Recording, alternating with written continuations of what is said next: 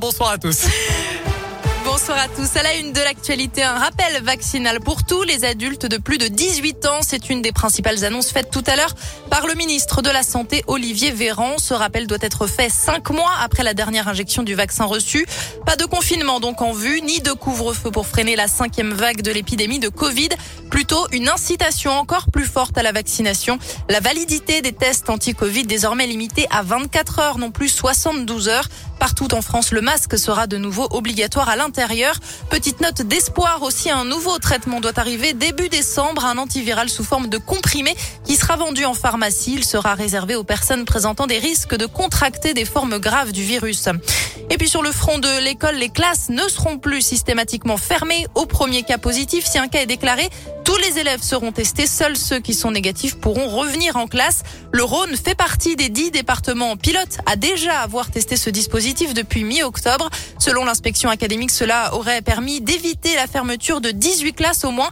Mais d'après le syndicat du premier degré, le SNUIPP, la mesure fonctionne lorsque l'épidémie reste modérée. Mais dès que les contaminations repartent, les laboratoires mobiles ont beaucoup plus de mal à se déplacer dans les écoles.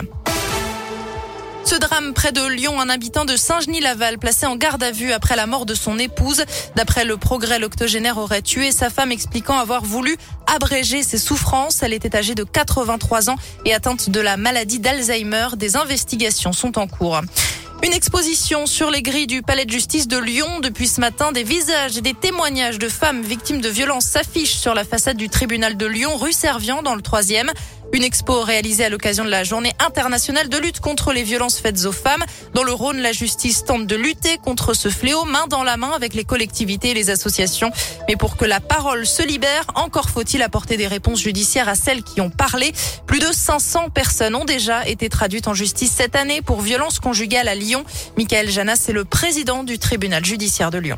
Quand la sanction, elle est prononcée, si sanctions il y a, parce qu'il y a aussi des cas où on considère que les faits ne sont pas avérés, c'est notre rôle, eh bien on prononce une peine et c'est là où euh, les choses se passent aussi. C'est-à-dire que la peine qui est prononcée, ça peut être une liberté surveillée, ça peut être un éloignement. On a des juges d'affaires familiales qui euh, prononcent des mesures de l'éloignement, on a des bracelets anti-rapprochement et il faut les suivre. Et euh, sans les associations, sans les forces de l'ordre, sans ce tissu, sans ce collectif, eh bien on n'arrive pas à apporter une réponse efficiente. Et vous avez jusqu'au 10 décembre pour découvrir cette exposition. Allez, on parle culture pour finir avec le succès des mangas chez les jeunes. Les 12 livres les plus achetés grâce au Pass Culture sont tous des mangas selon Livre Hebdo. En tête du podium, la série One Piece avec plus de 300 000 exemplaires. Pour rappel, le Pass Culture offre 300 euros pour permettre aux jeunes de 18 ans de s'acheter des livres, d'aller au cinéma ou encore d'aller voir des concerts. Léa, direction radioscoop.com avec les questions du jour. À un mois tout juste de Noël, la hotte du Père Noël est-elle déjà remplie? Eh bien, trois quarts d'entre vous, vous dites non.